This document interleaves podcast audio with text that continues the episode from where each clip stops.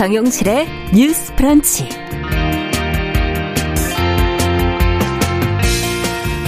안녕하십니까 정용실입니다. 올해 코로나 사태로 계획했던 해외 여행 여가 활동 정말 제대로 못하게 되면서 돈이 굳었다 하는 그런 분들이 있던데요. 그 돈으로 집콕 생활에 필요한 가전제품, 뭐 가구, 평소 갖고 싶었던 물건들을 사는 대체 소비가 늘고 있다고 하죠. 일부에서는 이런 대체 소비가 앞으로 내수를 회복시키는 원동력이 될 수도 있다 하는 기대감을 보이는데요. 하지만 한국은행은 코로나 상황이 더 길어져서 이 국민들의 소득 여건, 소비 심리가 개선되지 않으면 대체 소비라는 건 더 이상 늘 수가 없고요. 민간 소비 회복세도 더딜 것으로 지금 전망을 하고 있습니다. 코로나 사태의 흐름과 더불어서 대체 소비의 효과가 어떻게 나타날지 지켜볼 필요가 있겠는데요. 자, 그런데 대체 소비라는 말이 딴 세상 얘기일 정도로 꼭 써야, 써야 할 돈도 지금 쓰지 못하는 사람들이 참 많죠.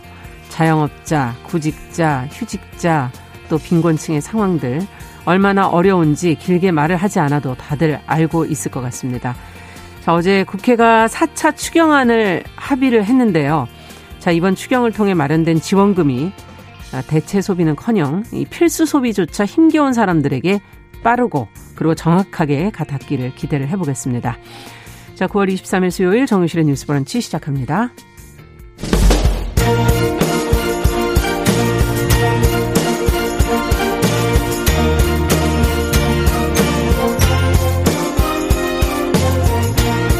여성의 감수성으로 세상을 봅니다. KBS 일라디오 정용실의 뉴스 브런치 여러분의 의견을 기다립니다. 문자는 샵 9730으로 보내주세요. 짧은 문자 50원, 긴 문자 100원이 부과됩니다. KBS 모바일 콩, 유튜브를 통해서도 무료로 참여하실 수 있습니다.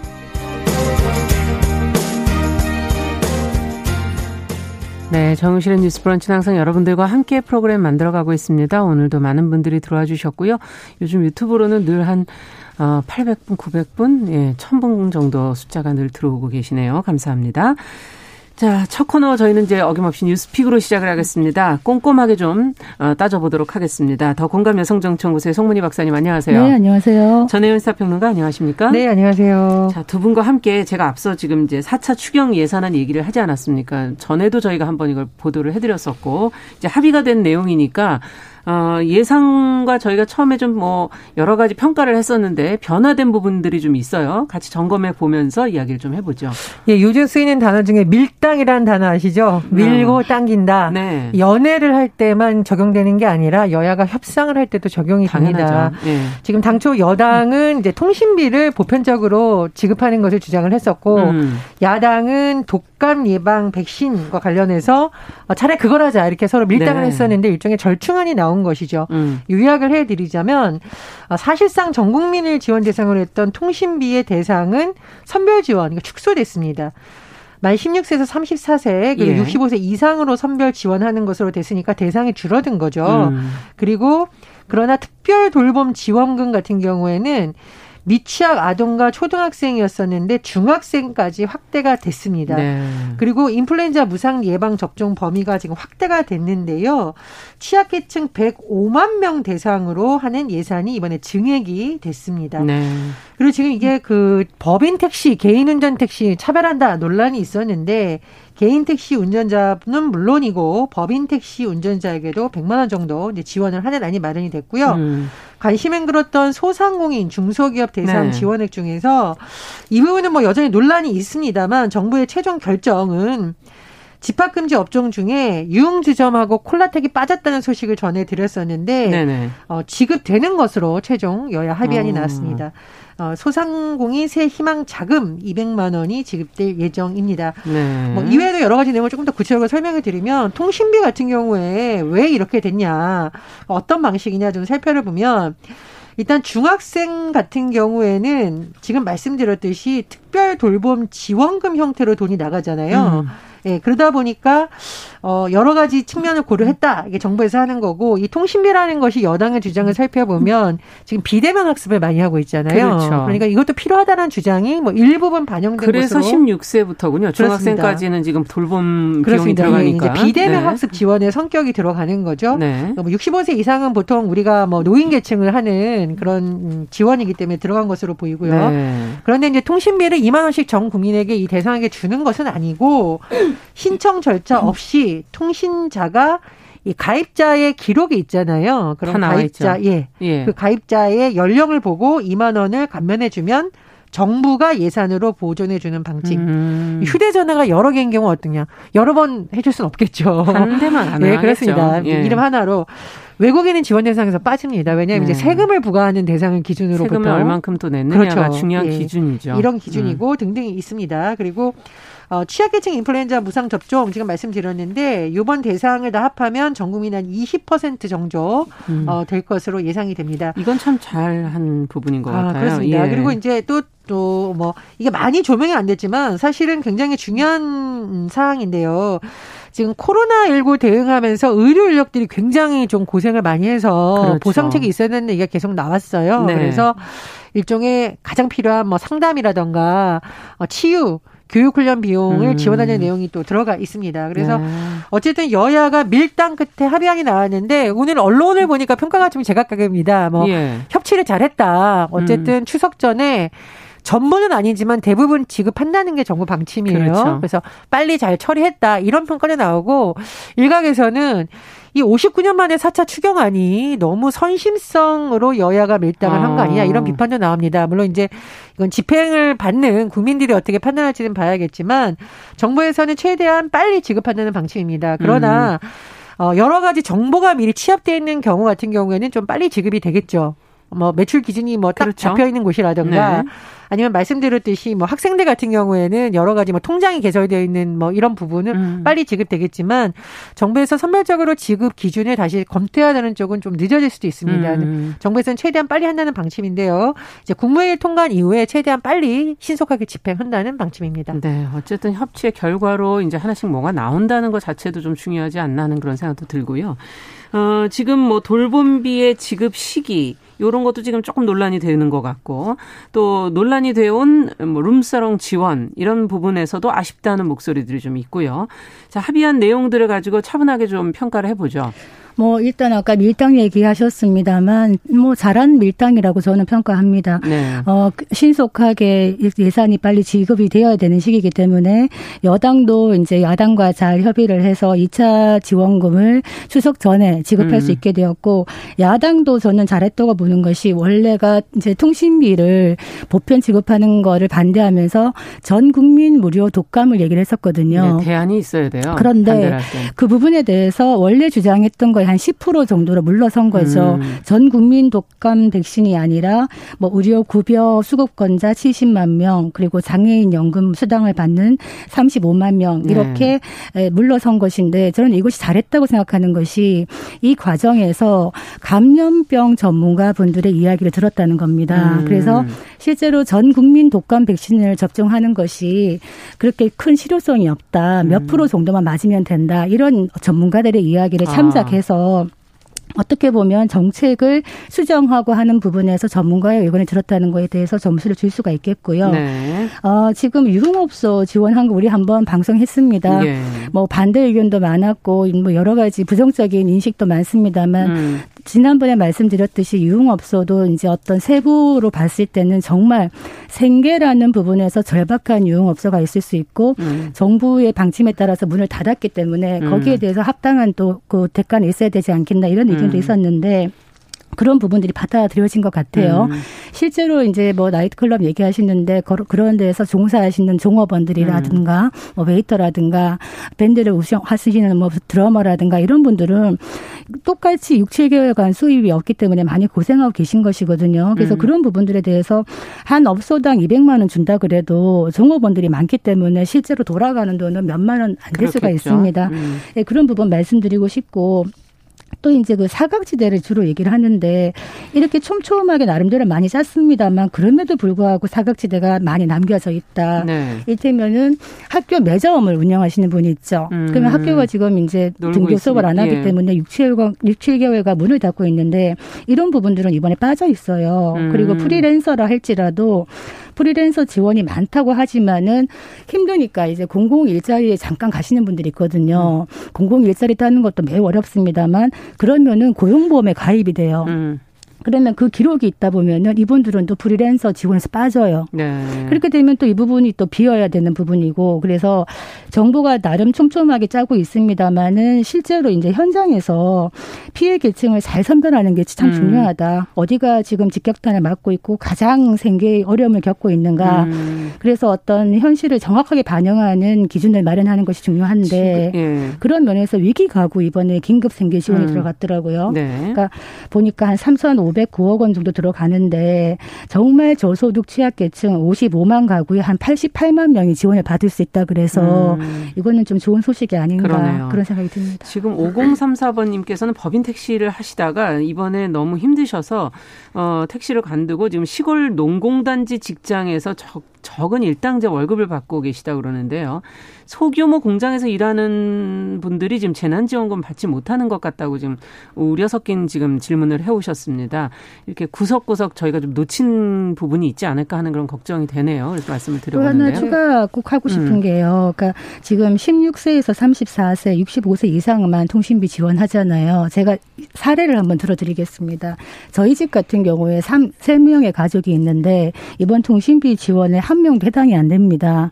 왜 이런 말씀을 드리냐면 이제 만 16세부터인데 보름 차이로 받지 못해요, 아이는. 그리고 남편과 저는 이 나이에 해당되지 않기 때문에 못 받는 거죠. 그래서 일부 40대, 50대에서 우리는 세금도 많이 내고 있는데 열심히 내고 있는데 우리는 왜 음. 빠지냐 이런 불만들이 좀 올라오는 것 같은데 제가 이 말씀을 드리는 이유는 더 힘든 분들이 워낙 더 힘든 때문에. 분들이 워낙 많습니다. 네. 실제로 기초 수급자 생활을 하시면서 매달 조금씩 돈을 모아가지고 주민센터에 더 힘든 분들에게 써달라고 가시, 음. 주고 가신 분이 계셨거든요. 네. 그래서 우리가 조금 더 양보하고 희생하자. 그렇죠. 이 말씀 드리겠습니다. 네, 이제 저는 근데 이제 그 정부에게서 추경안을 제출한 지 11일 만에 한 것, 뭐이 그렇죠. 부분은 의미가 있는데요. 네. 근데 조금 짚고 넘어가야 부분은 박사님께서 전문가 의견 말씀을 하셨는데 사실 음. 백신을 전 국민에게 무료 접종하라자는 야당의 주장이 음. 처음부터 조금 더 신중했다라면 참 좋았겠다는 생각이 음. 들어요. 왜냐하면 음. 그 이것이 실효성이 있느냐 그리고 음. 백신을 음. 이렇게 확보할 수 있느냐는 사실 전문가 그룹 내에서는 이미 의견이 어느 정도 모아진 상태였거든요. 네. 음. 그래서 야당이 그런 부분을 미리 하고 다른 부분을 조금 더 꼼꼼히 챙겼다면 어땠을까? 음. 시간이 촉박하니까 여당도 중요하지만 야당도 음. 그런 부분을 더 챙겼다면 그렇죠. 더 좋지 그렇죠. 않았을까라는 아쉬움이 들어서 앞으로 여야가 정책적인 면을 할 때는 음. 서로 과학적인 근거를 들고 나와서 하는 것이 시간도 줄이고 네. 사각지대를 오히려 줄일 수 있는 여력을 확보할 수 있는 아니다라는 국민도 기대하는 부분이죠. 네, 남겼고요. 예. 두 번째로 지금 이른바 룸살롱이라고 부를 수 있는 유흥주점에 대한 지원 부분은 사실은 저는 조금 아쉬움이 음. 남습니다. 네. 물론 이분들도 생계를 유지를 해야 되고 정부의 집합금지 명령에 따라서 영업을 못해서 손실이 있습니다만 이제 더불어민주당 권인숙 의원이 이렇게 지적을 했어요. 음. 석 달간 600만 명이 달려가서 화랑을 이뤘던 대도시 룸살롱 음. 지원 대상에서 빠져야 된다라고 주장을 한 건 그런 또 이유가 있는 겁니다. 그러니까 네. 우리가 늘 취약계층 얘기를 하는데요. 예산이라는 것은 한정된 재원을 하는 것이고 그렇죠. 특히 지금 사회적으로 정말 어려운 취약계층 우리 라면 끓여 먹다가 사고 난 형제 얘기도 네. 하고 장애인 얘기도 하고 특수고용직 얘기하잖아요. 그런 부분에 있어서 더 생각을 했더라면 이렇게 논란이 되는 부분에 대해서는 음. 좀 신중했어야 되는 거 아닌가라는 좀 아쉬움이 남습니다. 그래서 어쨌든 여야가 합의안을 만든 것은 뭐 다행입니다만 음. 만약 다음번에도 어떤 재난 지원금이든 선별적 지원을 해야 되는 경우라면 예. 이런 부분에 대해서의 논란이 다시 반복되지 않도록 정부에서 신중한 접근이 필요하다고 보고요. 그러네요. 그리고 사실 지자체장 입장에서는 그 지자체 안에 이런 영업을 하는 곳이 많으면 또 고민이 되죠. 그렇죠. 생계의 위험이 있으니까. 네. 그럴 경우에 또 어떻게 해야 되는지 중앙정부와 지방정부가 저는 좀 사전에 소통을 했어야 된다고 음. 봐요. 그래서 음. 중앙정부에서 이번만큼은 정말 우리가 라면 끓여 먹다가 불나는 형제를 중심으로 살펴야 된다라고 지방자치단체를 계속 설득하고 음. 필요하면 현장에 가고 대신 우리가 이런 업종에 대해서는 나중에 이런 방법을 예를 들면 뭐 안전시설 점검해서 그렇죠. 정부가 도와준다라고 해야지 이게 지금 섞여 있다 보니까 여러 곳에서 불만이 조금 나올 수가 있습니다. 그래서 음. 정부도 선별 지원이라든지 보편 지원 원칙을 세울 때 어떻게 국민을 설득하고 반발하는 층에 있어서는 순차적으로 어떻게 그렇죠. 달랠지에 대한 논의가 다음번에는 조금 더 촘촘하게 참 어려운 일이죠. 네, 진짜 뭐 네. 여야가 어떻게 보면은 말씀하신 대로 섣부르게 정책을 내면 안 되는 거거든요. 음. 이번에 정부 같은 경우에도 사실은 청와대가 주도를 했다고 하는데 전 국민 통신비 지급 이거에 대한 반발이 많았지 않습니까? 사실 문 대통령이 국민들에 대한 작은 위로와 정성이다 이렇게 말을 했는데 갑자기 또 못 주는 사람들이 생기는 거죠. 35세 음, 이상, 65세 미만. 그러면 받을 거를 기대했다가 못 받을 때 또 박탈감이 생기는 거예요. 그래서 이거는 처음부터 이제 조금 더 촘촘하게 짰으면 좋았을 텐데 하는 아쉬움이 있고 야당 역시 여기에 또 맞대응으로 그렇다면 전 음. 국민 독감이나 맞추자. 네. 이것도 미리 감염병 전문가들과 그렇죠. 의견을 했다면 이런 음. 정책이 나오지 않았겠죠. 그래서 뭐 정말 미리 미리 조금 설익은 정책을 낼 것이 아니라 좀 시간을 갖고 했으면 좋겠다. 음. 이런 말씀 드리겠습니다. 네. 자, 이제 두 번째 뉴스로 좀 가보겠습니다. 인천지법이 지금 케이프 마스크 착용이라든지 2미터 이상 거리두기 등을 조건으로 해서 지금 종교단체 집회를 허용해야 한다 이런 결정이 지금 나왔다는 보도가 나왔는데 여러 가지로 조금 걱정스러운 부분도 있네요. 전혜연 평론가께서 관련 내용을 좀 정리해 주시겠습니까? 예, 어, 법원 결정에 따라서 이미 사실 집회가 진행됐습니다. 제가 그 음. 집회가 진행된 사진하고 기사를 좀 찾아보니까 결론부터 말씀을 드리면 집회가 결정이 됐고요. 어쨌든 이 집회는 방역 수칙을 지킨 것으로 지금 보도가 나오고 있는데요. 음. 중요한 것은 이번 판결이 주목을 받는 이유는 앞으로 유사하게 집회를 허용해 달라라고 법원까지 왔을 때 어떤 판단이 내려질지 기준이 될 수 있다라는 겁니다. 다른 판결에 영향을 주는 그렇죠. 이제 소규모 집회든 예. 대규모 집회든 어쨌든 네. 판결은 영향을 미치게 되는데요. 좀 과정을 살펴보면 부천 기독교 총연합회에서 부천시 앞에서 시의회 앞에서 부천시의 인권 보장 증진에 관한 조례안 폐지를 촉구하는 집회를 열겠다라고 했었습니다. 음. 그런데 사실 이제 부천시하고 경찰에서는 집회 금지를 통보를 했어요. 왜냐하면 이제 예. 코로나19 확산을 그렇죠. 막아야 된다. 음. 10인 이상이 모이는 5개 집회를 금지해야 된다라고 부천시가 입장을 밝힌 겁니다. 네. 결국은 법원으로 가게 된 건데 예. 법원은 이 부천 기독교 총연합회가 낸 요구를 일부 인용, 그러니까 결정을 해준 거죠. 허용을 해준 거죠. 근데 일부 인용이라는 것은 무조건 하라는 것이 아니라 재판부에서 집회 허용 범위라든가 조건을 음. 굉장히 꼼꼼하게 달았다는 겁니다. 네. 예를 들면 집회 시간은 오전 9시에서부터 11시, 장소는 어디, 참석자 규모는 66명 이내. 99명. 예, 99명 이내. 음. 그래서 여섯 가지 집회 조건을 걸었고요. 음. 그리고 거기에 체온 측정, 명부 작성, 뭐 손소독제 아. 사용, 모두 KF94 마스크 착용 등등의 조건을 상세하게 걸었습니다. 아. 그래서 이제 결론적으로 말하면 어쨌든 집회가 됐고 지금 언론에 나온 보도를 보면 비교적 이 수칙은 지킨 것으로 나타나고 있는데요. 예. 그러나 이 부천시장의 얘기를 한번 들어볼 필요가 있습니다. 예. 장대천 부천시장이 언론 인터뷰에서 뭐라고 했냐면 이번 같은 경우는 어쨌든 마무리가 됐고 충돌도 안 됐는데 음. 문제는 뭐냐.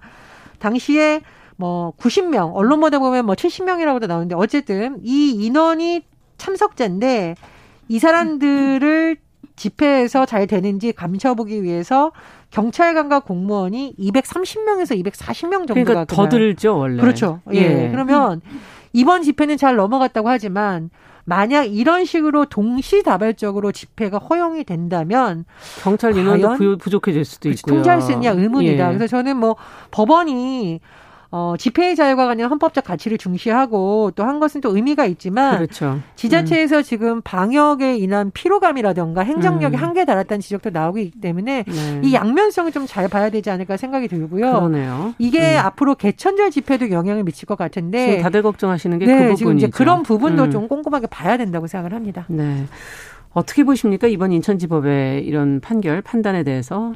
저는 이, 음, 집, 그 판결이 거의 자정에 나왔다 그래요. 엄청난 예. 고민을 하고 이 결정문이 자정에서 나왔다고 하는 것이 음. 사실은 이제 코로나19 상황이 언제까지 갈지 모르겠습니다만 국민의 안전이라는 것도 중요하지만 또 집회의 자유라는 기본권도 매우 중요하기 때문에 네. 기본적으로 어떤 문제의식이냐 이 두 가지 보호 법익 사이의 법익 형량 균형을 찾아야 된다. 음. 그래서 그래서 기본권을 최소 침해를 하면서 어떻게 하면은 국민의 안전을 지킬 수 있는가 하면서 아까 말한 여섯 가지 집회 조건을 엄격하게 음. 부여를 했는데 눈에 띄는 것이 2미터 이상 거리를 두어 배치하고 집회 시간 동안 착석해라 이게 준비되었거든요. 착석해라 면 의자에 앉아서 했나요? 네, 굉장히 네. 그러니까 어 시위를 하되 굉장히 안정적으로 하는 것이고 컨트롤이 가능한 정도로 음. 하는 것인데 이 여섯 가지 집회 조건을 제가 왜 꼼꼼하게 봤냐면 이것이 앞으로도 코로나 19 상황에서 만약 에 꼭 필요한 집회나 시위가 있을 때 이런 여러 가지 조건들이 하나의 기준점이 될 수 있다. 그렇죠. 이거를 잘 지킨다면은 어, 평화롭게 시위도 할 수 있고 국민의 목소리도 전달할 수 있으면서 국민의 안전도 조금 덜 위험이 갈 수 있는 음. 이런 방식으로 가지 않겠나 싶은데 좀 안타까운 것이 지난번에 광, 광복절 집회 네. 했을 때는 이러한 방역 조건이 부과되지 않고 그냥 집회 허용을 한 거죠. 음. 그래서 그때 좀 이런 것이 있었다면은 조금 더 확산을 막을 수 있지 않았을 까 이런 아쉬움도 좀 남고요. 네. 실제로 이제 집회 시위가 그러면은 개천절에도 이것만 지키면 할 수 있는가라고 또 생각하실 수가 있는데 이게 아까 말했듯이 어 컨트롤 할 수 있는 범인이 아니냐. 그렇죠. 많은 집회들이 이렇게 다발적으로 일어나면서 인원이 갑자기 많아진다든지 착석을 하지 않고 뭐 서로 서 있다든지 서 있고 소리를 지른다든지 예. 이렇게 되면은 이거는 또 위험한 집회가 될 수밖에 없습니다. 맞습니다. 그래서 이런 기준을 지켜줘야만 이런 집회에 대해서 또 허가가 날 수 있다. 이 부분 말씀드리고 싶네요. 네. 아, 그 이런 판결을 예. 내릴 때 감염병 전문가들의 의견을 좀 청취했으면 음. 좋겠다라는 의견도 많이 나오고 있습니다. 그래. 이제 판사들 같은 경우에는 헌법의 가치 이런 걸 중시하지만 네. 사실 이게 얼마나 뭐 위험한지 지금 상황이 어떤지에 대해서는 전문가들 의견을 청취해야 그렇죠. 된다는 의견도 나오고 일각에서는 이걸 법제해야 된다는 의견도 나오는데 뭐 그 부분은 장기적인 과제로 음. 남아 있는 거고요. 근데 저는 조금 다른 관점에서 말씀을 드리자면 최근에 일부 시장의 상인들이 집회를 했는데요. 어, 인형을 대신 앉혔습니다. 곰인형 같은 거를. 왜냐하면은 이 집회했다가 코로나19 번질까봐. 저는 그 기사를 했는데 눈물이 핑 돌았어요. 음. 이분들이 너무나 절박한 문제를 알리고는 싶은데 우리가 해서 다른 시민들한테 피해가 끼칠까봐 곰인형을 이렇게 앉혀놓고 그 앞에다가 하시는데도 영향이 그렇죠. 있죠. 사실은 그 네. 요구 사항을 이렇게 곰인형 앞에 해놓은 걸 보고 눈물이 핑 돌았거든요. 음. 그리고 우리 위안부 관련된 수요 집회 음. 눈이 오나 비가 오냐 몇십 년간 했지만 올해 처음으로 온라인 집회를 했습니다. 그럼요. 정말 절박한 사람들도 이런 방법을 택하는 거는 예. 우리의 권리도 중요하지만 다른 사람의 안전도 음. 중요하다라는 거거든요. 그래서 앞으로 집회를 계획하는 분들이 이거는 뭐 정부와 법원까지 갈 문제일 수도 있지만 좀 더 고민해 보실 그렇죠. 필요도 있겠네요. 지금 코로나 상황이 음. 어떤지 내가 지금 집회를 하려고 하는 장소가 과연 안전한지도 먼저 시민의식을 발휘해 주는 것이 음. 필요한 시기지 않나 그런 생각이 음. 듭니다. 목청 높여 소리 지르지 않아도 음. 어, 그 집회 방법이 얼마든지 평화적이고 조용하더라도 어떨 때는 음. 침묵 시위도 큰 영향을 발휘할 때가 있기 때문에 그럼요. 국민의 안전에 만약에 위해를 가하는 방식이라면 오히려 집회 시위의 목적을 달성하기는 더 어렵다. 고립될 음. 수밖에 없다. 이런 말씀 드리고 싶습니다. 네. 자, 이제 끝으로 원희룡 제주지사가 지금 올해 초 청년들에게 피자 25판을 기분 좋게 사줬는데 지금 이것 때문에 공직선거법 위반 혐의로 재판을 받게 됐다는 얘기가 들어와 있어요. 어, 송 박사님께서 좀 내용을 정리해 주시겠습니까? 어떻게 된 겁니까? 예, 원희룡 지사가 올해 1월 2일 날 피자 배달원 복장을 하고요. 예. 그 청년 취업 창업 지원 기관인 제주시 제주 더큰 네일센터를 찾아가서 네. 거기 이제 교육생하고 직원 100명에게 60여만 원 상당의 피자 25판을 제공을 했는데 예. 이게 공직선거법 113조 1항에 걸립니다. 왜냐하면 기부 행위에 들어갈 수가 있기 때문입니다. 기부는 전혀 할 수가 없는 건가요? 할 수 없습니다. 어. 그리고 또, 또 하나, 죽을 또 하나 선전을 했는데 자신이 운영하는 유튜브 채널에서 그 제주 도내 모 업체가 만든 죽 세트를 홍보하고 예. 주문도 받고 판매하도록 했는데 이거는 또 공직선거법 112조 상에 또 기부행위 들어갑니다. 홍보도. 네, 그러니까 이게 홍보도 하면 안 되는 거군요. 네, 왜냐하면 그 지역의 그 농산물도. 지역에 있는 이제 기관 단체 시설에 음. 재산상 이익을 제공하는 행위로 간주가 아. 되기 때문입니다. 그래서 일반 국민들은 공직선거법을 사실 제대로 들여다볼 시간이 잘 없습니다만 그렇죠. 참 촘촘하게 많은 것들이 금지가 되어 있습니다. 그래서 실제로 선거 끝나고 나면은 재판이 걸리는 것이 거의 공직선거법 위반이다 해서 서로 이제 상대당 후보 떨어진 후보부터 해가지고 이제 난타전이 벌어지는 이렇게 것이거든요. 이렇게 돼서 정치에 발을 들일 수 없게 되는 경우가 생기나요? 실제로 이제 만약에 예. 벌금형을 공직선거법 위반으로 100만 원 이상 받으면 음. 당선 무효가 됩니다. 아. 근데 실제로 보면은 이제 그렇게 해서 무효가 되는 경우도 있지만은 보통은 또 벌금 80만 원 이런 식으로 해가지고 그냥 유지가 되는 경우도 있고요. 네. 그래서 이 100만 원이 굉장히 중요합니다. 기준입니다. 중요한. 그런데 음. 여기에 대해서 음. 원희룡 기사는 이제 납득할 수 없다 유감을 음. 표명한 것이 이거 돈의 제주 청년들의 꿈과 미래를 설계하기 위해서 노력하고 또이 탈로를 개척하는 제주의 어떤 그런 것들을 홍보해 주는 음. 것이 도지사의 당연한 책무이자 직무 수행 범위가 아니냐 이렇게 해서 아, 이걸 어떻게 바라볼 것이냐. 네네. 그런데 이제 원지사는 2018년에도 이제 사전 선거 운동 그 혐의로 벌금 80만 원 선고 음. 받았던 적이 있어서 일단 재판에 들어가면은 굉장한 부담이 되죠. 그래서 그렇구나. 일단은 조금 신경을 많이 쓰이게 될 것이다.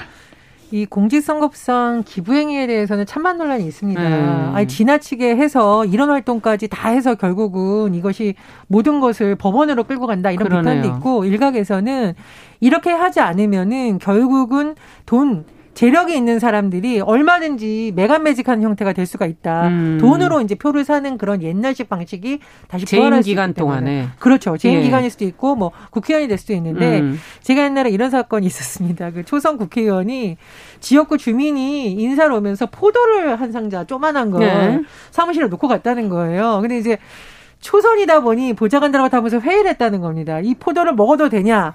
그래서 법률 어, 자문을 받았습니다. 그렇습니다. 그래서 또 한 보좌관이 아이디어를 낸 네. 거예요. 다른 지역 주민이 우리 사무실에 온다는데 이 포도를 주죠. 그랬더니 안 된다. 기부행이다. 아. 네, 논란이 됐어요. 그래서 또 기자가 갔더니 이걸 주더니 이게 또 김영란법이냐 아니냐. 포도가 얼마냐. 예. 그래서 그 뭐 포도가 어디로 간지 모르는지 일각에서는 아마 그 국회 경비실에 들여서 그렇죠. 나눠 먹게 하셨다는 예. 얘기가 있는데 그만큼 사실 선거법이 아직까지는 있군요. 어떻게 보면 촘촘하고 어떻게 보면 또 너무 귀 걸이 코걸이 귀어령 귀어령 코걸이 코걸이다라는 네. 비판도 나오고 있습니다. 그래서 저는 갑자기 여기서 왜 이해충돌 방지법이 떠오를까요? 그렇습니다. 예.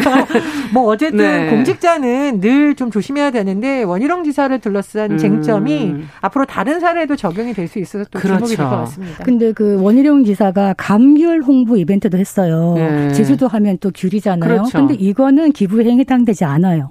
왜또 그거는 또 이게 다릅니까? 왜냐하면 우리 왜 저 강원도를 얘기하면서 감자 아 그 대표적인 지역 농산물은 그전 국민 대상으로 하는 그 아. 지역 특산물 이렇게 홍보한 거는 기부 행위로도 해당되지 않습니다. 네, 잘 확인하셔야 되겠네요. 예. 자, 앞으로 이런 또 기사가 있다면 한번 또 좀 더 생각해 보도록 하죠. 제도적인 걸. 자, 뉴스픽 오늘 여기까지 듣겠습니다. 전혜연 평론가, 더공감 여성정치연구소 송문희 박사 두 분 수고하셨습니다. 감사합니다. 감사합니다. 네, 정윤실의 뉴스 브런치 듣고 계신 지금 시각 10시 32분입니다. 라디오 정보센터 뉴스 듣고 오죠. 국내 코로나19 신규 확진자가 하루 새 110명 늘어 1일 신규 확진자가 다시 세 자릿수를 기록했습니다. 국내 발생 신규 확진자 99명을 지역별로 보면 서울이 40명, 경기 28명, 인천 5명 등 대부분이 수도권에서 나왔습니다. 정세균 국무총리는 정부가 독감 백신의 유통상 문제로 무료 접종 사업을 일시 중단한 것에 대해 송구하다며 질병관리청에 유통된 백신의 안전성을 신속히 규명해달라고 당부했습니다. 문재인 대통령이 오늘 새벽 유엔 총회 화상회의 연설에서 한반도 평화는 동북아 평화를 보장하고 세계 질서 변화에 긍정적으로 작용할 것이라며 그 시작은 한반도 종전 선언이라고 밝혔습니다. 2차 재난지원금에 쓰일 7조 8천억 원 규모의 네 번째 추경안이 오늘 국무회의에서 최종 의결됐습니다. 정부는 곧바로 집행 절차에 들어가 추석 연휴 전 지급이 대부분 완료되도록 할 계획입니다. 오늘부터 한도가 늘어난 소상공인 2차 금융지원 대출 신청이 시작됐습니다. 지원 한도는 기존 1천만 원에서 2천만 원으로 늘고 1차 때 이미 대출을 받은 사람도 자녀 한도 안에서 추가 대출이 가능합니다. 지금까지 정보센터 뉴스 정원나였습니다.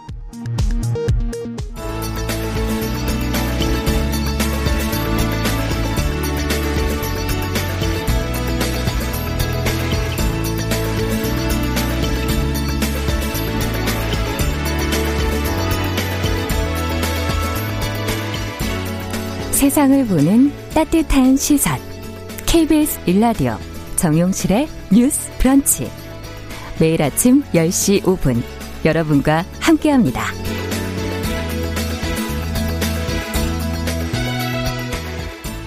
네, 정용실의 뉴스 브런치 듣고 계신 지금 시각 10시 34분 넘어서고 있습니다.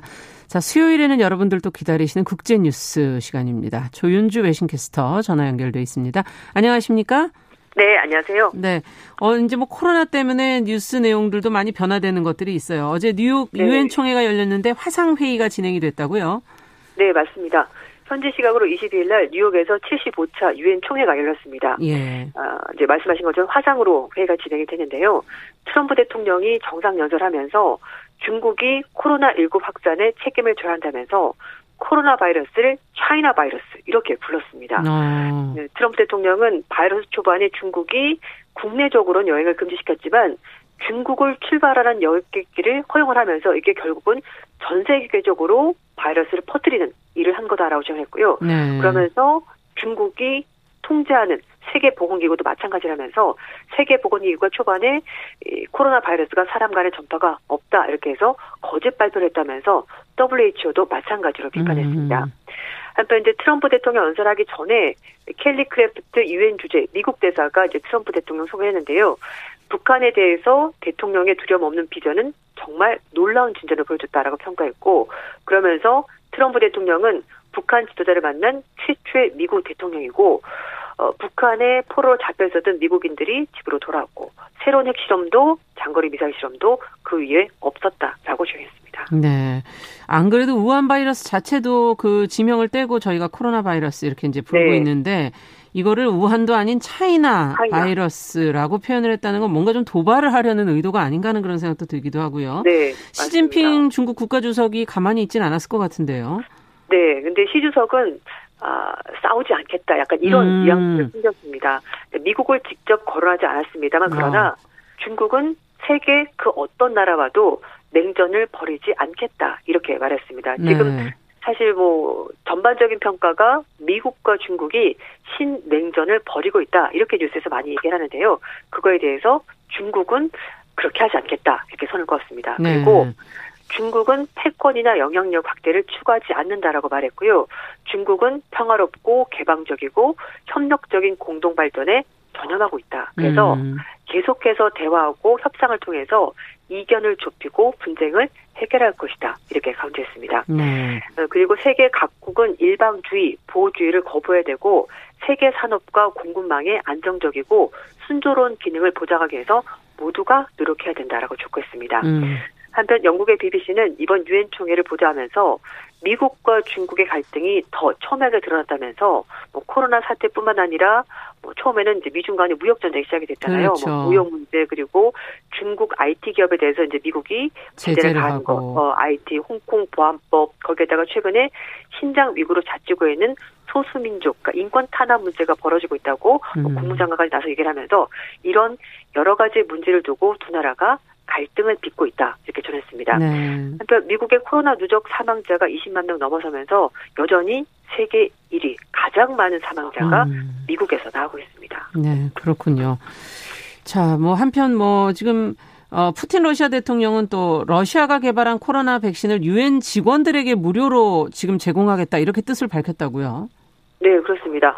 어, 푸틴 대통령도 이번에 이제 유엔 총회에서 화상으로 연설했는데요. 예. 러시아가 코로나19 사태에 맞서기 위해서 어, 굉장히 전념하고 협력하느라면서 이 러시아가 개발한 코로나19 백신과 관련해서 미국을 포함한 모든 나라, 모든 국제기구들과 경험을 공유하고 협력할 준비를 하고 있다라고 밝혔습니다. 그러면서 유엔 직원들에게 백신을 무료로 제공하겠다 이런 뜻을 아. 밝혔는데요. 뭐 유엔과 사무소 직원들을 위해서 무료 백신 접종을 러시아가 제한한다면서 유엔 동료들로부터 관련 요청도 받았다 이렇게 말했습니다. 음. 어, 러시아가 지난달에 자국 연구소가 개발한 코로나19 백신 스푸트니크 V를 세계 최초로 승인했는데요. 하지만 뭐 여러 차례 보도가 나왔습니다만 최종인 3상 임상 실험을 생략하고 백신을 승인했습니다. 그래서 예. 안전성에 대한 논란이 계속해서 나오는데 러시아 측에서는 자체 기준에 따라서 안전성 그리고 효능 검증 어, 검증에 필요한 모든 절차를 다 밟았기 때문에 안전하다 이렇게 얘기를 하고 있는데요.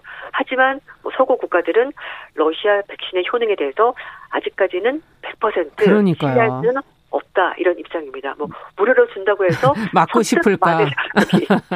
그러니까 네. 있을까 싶기도 합니다. 그런 네. 생각도 드네요. 예. 네. 자 어쨌든 코로나 때문에 또 변화되는 게 올해 노벨상 시상식이 열리지 않는다면서요. 네, 맞습니다. 어, 코로나19 때문에 매년 스웨덴, 스톡홀름에서 열리던 노벨 시상식이 취소가 됐습니다. 아. TV 중계를 한다고 하는데요. 네. 어, 노벨 재단은 수상자들이 이제 그 해당 국가, 이제 본국에서 있는 스웨덴 대사관 또는 자신이 근무하고 있는 기관에서 상을 받게 되고 이걸 음. 이제 TV로 중계하게 될 거다라고 밝혔습니다. 노벨상은 뭐 생리학상, 물리학상, 화학상, 평화상, 경제학상, 문학상 이렇게 이제 있고요.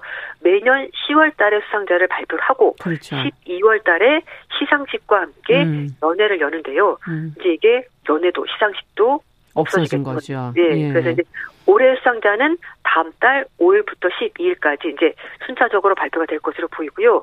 그리고 평화상도 어, 코로나 때문에 규모가 축소됐다고 합니다. 음. 노르웨이 노벨위원회 사무총장은 매년 12월 10일 오슬로 시청에서 진행하는 노벨 평화상 시상식을 올해는 오슬로 대학 강당에서 연다라고 밝혔는데요. 음. 문제는 수상자가 거기를 갈 수 있느냐 이겁니다. 지금 뭐 가더라도 뭐 격리가 2주 돼야 되고 이제 여러 가지 문제가 있기. 때문에 복잡하네요. 갈지가 불분명하고 그래서 일단 온라인으로 시상식 여는 방안도 검토를 하고 있다고 합니다. 네. 자, 이탈리아가 지금 또 국민투표 통해서 국회의원 수를 30% 줄이기로 했다고 하는데 네, 솔깃하네요. 그렇습니다. 어떤 내용인지 네. 저희도 들어보고 싶네요. 음, 이탈리아에서 20일, 21일 이렇게 이틀 동안에 국민투표가 있었는데요. 이탈리아 국민의 약 70%가 의원 수 감축 개혁안에 찬성표를 던지면서 음. 통과가 됐습니다. 이탈리아는 상원 의원이 315명이고요. 하원 의원이 630명인데 상원 의원은 200명으로 하원 의원은 400명으로 줄어들게 됩니다. 네. 그러니까 총 의원이 945명인데 600명으로 줄어들게 되는데요. 30% 넘게 의원 수를 줄이기로 결정을 했습니다. 음. 코로나19가 유럽에서 발생했을 때 가장 큰 피해를 입은 국가가 이탈리아인데요. 뭐 지금 경제도 좋지가 않고 그래서 이번에 의원 감축안이 통과된 것도 현 정부의 무능함을 국민들이 심판했다. 이런 음. 분석이 나오고 있습니다. 이탈리아가 1983년부터 의원 수를 줄이기 위한 시도가 여러 차례 있었는데요. 네. 당사자인 상하원의 반대로 어, 번번이 어느 나라나 똑같군요. 네, 예. 돌아갔습니다. 그러다가 어, 반체제 정당인 음. 오성운동이 2018년 총선 당시 의원 수를 줄여서 비용을 줄이시다 이렇게 공약을 내세우면서 이게 다시 얘기가 나왔고요. 음. 그래서 2019년에 의원수 감축이 상하원을 통과를 했는데 일부 의원들이 결국 반발하면서 어, 이 개헌안이 헌법재판소로 넘어갔고요. 네네. 그래서 그럼 국민투표를 통해서 결정을 합시다라고 해서 국민들은 약 70%가 줄입시다 이렇게 된 겁니다. 어, 오성운동에 따르면은요 의원 수를 줄여서 의회를 간소하게 되면 10년 동안 10억 유로 우리 돈으로 1조 4천억 정도의 아. 비용을 줄일 수가 있다라고 추정하고 있습니다. 네. 이탈리아도 뭐 사실 이제 국민당 따져봤었을 때 의원 수가 좀 많은 편이라고 해요. 10만 명당 1.56명이라고 하는데 음. OECD 평균이 0.97명이고 우리나라가 0.58명이니까 우리나라 비교하더라도 의원 수가 한 3배 정도 많다 이렇게 네. 보시면 되겠습니다. 네. 그렇군요. 네. 오늘 소식 여기까지 듣겠습니다. 감사합니다. 네, 감사합니다. 네, 국제뉴스 조윤주 외신캐스터와 함께 살펴봤습니다.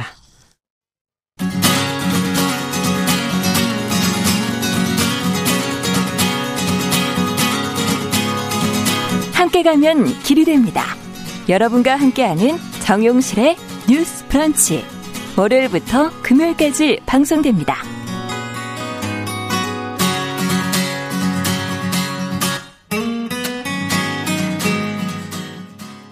네, 정용실의 뉴스 브런치 듣고 계신 지금 시각 10시 43분, 44분 되고 있습니다. 자, 이번에는 손희정의 문화비평 시간입니다. 여성의 시각으로 매체와 문화 현상을 한번 살펴보도록 하지요. 오늘도 손희정 문화평론가 전화 연결돼 있습니다. 안녕하십니까? 예, 안녕하세요. 네. 어, 오늘은 예전에 저희가 한번 얘기를 해드렸었던 기안 8세 복항왕 문제가 된 부분에 대해서 소식을 전했었는데 이 문제, 이 복화강 얘기를 오늘 좀 다시 해보자고 하셨어요. 네네. 어떤 부분을 문제라고 또 보시고 계시나요? 어, 구체적인 내용들은 많이들 아실 것 같은데요. 네. 이번 복화강에서 문제가 된 회차는 컴퓨터로 문서 작업을 할 때도 독수리 타법을 쓰는 무능력한 여성인 봉지은이 직장 상사에게 성상납을 하고 정직원으로 채용됐다는 내용이었습니다. 네. 이 부분이 여성혐오적이라는 비판에 대해서 뭐 이제 지지하는 사람들은 복화광은 원래 사회풍자적인 블랙 코미디이고 그렇게 여성은 성적인 착취를 거쳐야만 고용될 수 있는 한국 사회 현실을 풍자한 것이라고 이제 옹호하는 목소리도 음. 있었는데요. 음.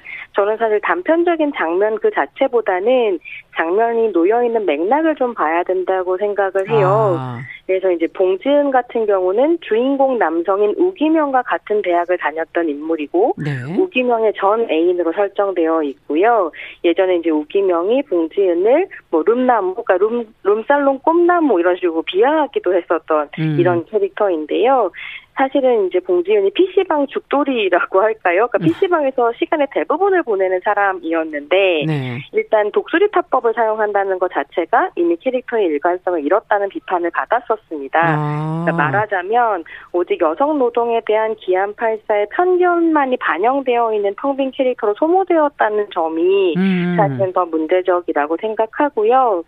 더불어서 조경숙 만화평론가의 말을 좀 기억할 필요가 있다는 생각이 드는데요. 네네. 조 평론가는 밑바닥 인생을 보여준다는 점에서 봉지은과 우기명은 같은 선상에 있지만 그렇죠. 우기명은 회사에서 중고차 사업을 살려내는 등 자신의 실력을 증명하는 반면에 네. 봉지은은 취업에서조차 그저 성적인 대상으로만 남았다. 그게 문제다라고 얘기를 하고 있습니다. 네. 저희가 이제 이 복화광에 관한 보도를 한번 해드린 적이 있는데 그때는 지금 말씀해 주신 것처럼 그냥 한 단락의 어떤 내용들 그, 예, 그 문제가 됐던 발언들 이런 것들을 얘기했는데 맥락과 그 상황 전체를 좀 꼼꼼히 더 들여다볼 필요가 있다 이런 말씀이시군요. 네네. 네. 자, 그렇다면 또 최근에 Helper two 킬베로스라는 웹툰도 지금 왜곡된 여성관 폭력성 이런 것으로 지금 논란이 됐다고 하는데 이건 어떤 내용이 지금 문제인 겁니까? 네, 뭐 이 작품의 경우에는 방송에서 구체적으로 묘사하는 것 자체가 어려울 정도로 선정적이고 또 그 분량이 좀 많습니다. 어. 그래서 궁금하신 청취자분들께서는 직접 찾아보시고 판단을 좀 해보시면 좋겠는데요. 네. 뭐이 작품은 원래 19금 만화여서 저는 묘사의 수위 자체가 문제라고 생각하지는 않습니다. 예. 그러니까 이제 선정적인 것이 문제라기보다는 무엇을 선정성으로 상상하는가, 음. 그 선정성의 성격이 문제라고 할 수 있겠는데요. 네. 정리를 좀 해보자면 그러니까 여성들은 끊임없이 성폭행을 당하고 디지털 성범죄의 대상이 되고 혹은 원하는 것을 얻기 위해서 남성에게 자신의 신체를 제공하는 것으로 묘사가 되거든요. 어. 근데 그 말인 즉슨 이 웹툰에서 남성은 또 끊임없이 여성을 강간하고 죽이고 범죄의 대상으로 삼는다는 뜻이기도 합니다. 네. 그래서 비정상적인 것이군요. 네, 그 여성은 성으로 축소되고 남성은 성폭력으로 치장된다고 음. 할수 있겠는데요. 그게 마치 남성성의 본질이라도 되는 것처럼 묘사되는 것이 저는 어, 진행자님 말씀하신 것처럼 비정상적이다라는 음. 생각이 들고 그런 재현에는 좀 동의가 안 되더라고요. 그러네요. 지금 비판이 이렇게 계속 나오니까 헬퍼 작가가 연재를 중단했다고 하는데 네네. 입장문에서는 또 어떤 얘기를 하고 있는지 어, 좀 들여다 보셨습니까? 네네. 뭐 작가는 그러니까 성인 등급이기 때문에 전체 관람대보다 좀 더 자유롭게 표현을 했다고 말하면서 네. 만화가 유독 다른 콘텐츠보다 표현의 수위에 있어서 엄격한 잣대가 들이대지기 때문에 그게 아쉬워서 이제 표현의 범위를 확장시키고 싶었다라고 이야기를 하세요. 음. 근데 저는 사실 작가들의 이런 문제 의식에는 그럴 만한 이유가 있다고 생각하는데요. 네.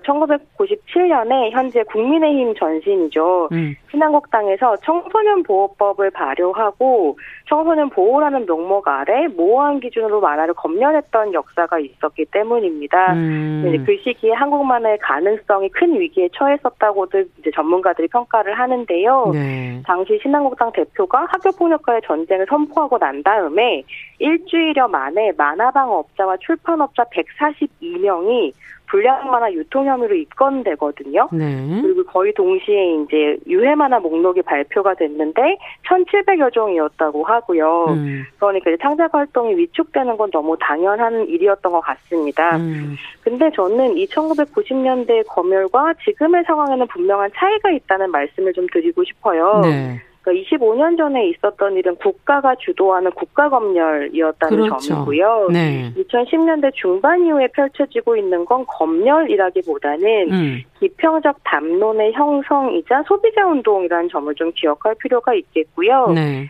전자가 상상력을 검열하는 것이라면 사실 후자는 우리 사회에 만연해 있는 편견을 바꾸자라는 목소리라는 점을 좀 생각해 볼 필요가 있겠습니다. 네. 어쨌든 이런 문제 제기가 지금 이 작가들은 너무 그것이 과도하고 힘들다 이런 얘기 아닌 겁니까? 예, 예, 그렇습니다. 사실 그런 걸 고민을 좀 하게 되는데요. 예. 그러니까 악플과 사이버 불링에 어떻게 대처할 것인가는 이 시대를 살아가는 구성원들이 좀 함께 고민해봐야 할 문제라는 생각이 들어요. 악플은 그러니까 알겠는데 사이버 불링은 뭔가요?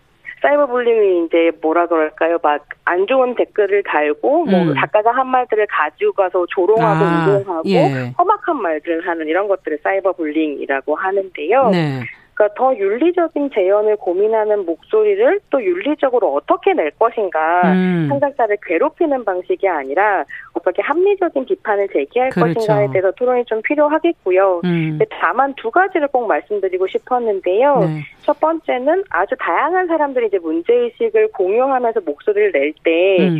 가장 험악하고 가장 못된 형식에만 집중을 함으로써 비판의 내용까지 폐기해버리는 경우들이 있거든요. 그렇죠. 네, 그렇게 되면 이 사건들로부터 한국 사회가 배울 것이 없다는 생각이 좀 들고요. 네. 그래서 이제 토론 문화를 만드는 것과 비판의 내용에 귀 기울이는 것 둘 다를 좀 다 신경 써야 된다라는 음. 생각이 들고 두 번째는 사실 정치적인 올바름을 추구하자는 목소리와 표현의 자유만을 강조하는 두 가지 목소리가 있을 때 네. 한국 사회에서는 여전히 기득권의 표현의 자유만 보호된다는 점을 또 고민해봐야 될 것 같습니다. 아. 뭐 쉬운 예로 기안84 작가는 여전히 나 혼자 산다에 출연을 하죠. 비판을 예. 받았지만 근데 한국 사회의 인종차별을 지적했던 세모트리 씨는 결국 하차했거든요. 음. 그러니까 같은 수위로 싸움을 하고 있는 것처럼 보일 때에도 결과는 그렇군요. 여전히 힘 있는 사람들에게 유리한 쪽으로 난다. 이건 문제인 거죠. 표현의 자유라는 거는 어떻게 어, 힘을 가진 사람보다는 힘을 갖지 않은 사람의 표현의 자유를 좀 더 존중해줘야 된다 이런 생각도 들기도 하고요. 네, 그렇습니다. 자, 이제 웹툰이 지금 계속 이제 논란이 좀 계속 되고 있는데 이 논란을 보면서 앞서 얘기해주신 뭐 소비자 운동 이걸 통해서 문제 제기를 하는 방식 새롭다는 그런 생각도 들고 어, 이런 방식들에 대해서 좀 더 어떤 의미를 갖는지를 한번 우리가 좀 되짚어볼 필요는 있을 것 같아요. 네, 뭐 이렇게 그 SNS에서 해시태그 운동을 하면서 익명으로 목소리를 내거나 음. 소비자 불매 운동을 조직하는 건 전 역시 약자의 운동이라고 생각을 하거든요. 네. 그러니까 다른 방식으로 문제 제기를 하는 건 쉽지 않기 때문에 이런 방식을 취하게 되는데요. 음. 그래서 저는 온라인 공간을 활용하는 것에 명가암이 있다는 생각을 좀 하게 됩니다. 네. 익명이기 때문에 용감할 수 있지만 다른 한편으로는 익명이기 때문에 또 함부로 이야기하게 되는 부분이 있기도 하고요. 그렇죠. 그래서 이 양날의 검을 어떻게 활용할 것인가가 중요할 것 같고요. 더불어서 익명 공격이나 소비자 운동은 약자뿐만 아니라 또 누구나 활용할 수 있는 운동이기도 음. 하거든요. 그래서 말하자면 세모치 씨에 대한 공격 같은 걸 보면 그렇죠. 그렇게 활용될 수 있다는 점에서 음. 또 그림자가 있다는 것도 기억해 볼 만하겠습니다. 네. 작가들의 목소리도 한번 지금 어, 살펴보니까 주호민 작가는 시민 독재 이런 표현을 썼었고 기안84 네. 관련해서는 원수연 작가가 가장 나쁜 검열이다 이런 지적을 했었는데 이건 어떤 뜻에서 나온 걸까요?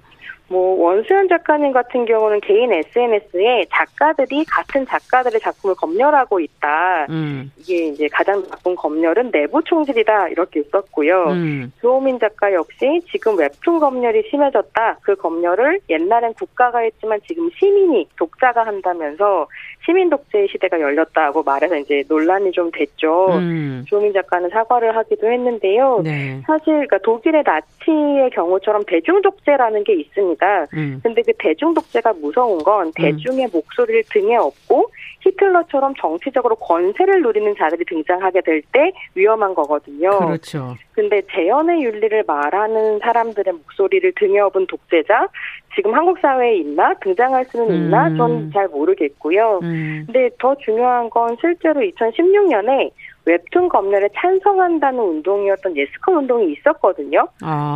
그때는 뭐 대중독자나 내부 총질 이런 거 걱정하시는 분들이 없었다는 점을 또 기억하게 되더라고요. 네. yes cut 운동? 이것도 좀 더 자세히 설명을 좀 해주세요.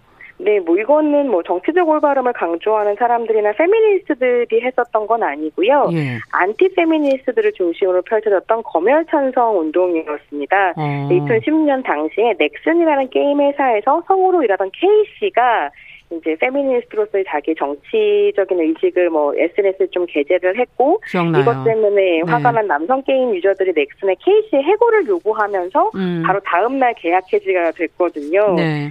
이런 사상 검증에 화가 난 웹툰 작가들이 K씨를 공개적으로 지지를 하면서 네티즌들하고 이제 설전이 벌어졌었던 거죠. 음. 그때 이에 반발한 독자들이 웹툰 작가들의 활동을 독자를 무시하는 행위를 규정하면서 음. 결점 테러하고 웹툰 사이트 탈퇴 인증을 벌여 나가면서 예스컷 운동을 펼쳤어요. 그러니까 말하자면 검열에 찬성한다 이런 음. 운동이었습니다. 근데 이때는 네, 아무도 음. 말을 하지 않았다는 거죠. 네, 끝으로 한 말씀으로 좀 정리를 해주시죠. 오늘 얘기를. 네네. 그래서 사실 표현의 자유는 말이 강자의 무기가 되어서는 안 된다고 생각하고요. 음. 더 다양한 표현이 가능해질 때야 우리가 자유를 이야기할 수 있다는 생각이 듭니다. 네. 오늘 말씀 잘 들었습니다. 감사합니다. 네, 손희정의 문화비평 최근 이어진 웹툰 여성 혐오 논란과 관련해서 또 표현의 자유에 대해서 한번 생각해보는 시간이 됐습니다. 자, 정유실의 뉴스 브런치 수요일 순서 이제 마칠 시간이 됐네요. 저는 내일 오전 10시 5분에 다시 찾아뵙겠습니다. 감사합니다.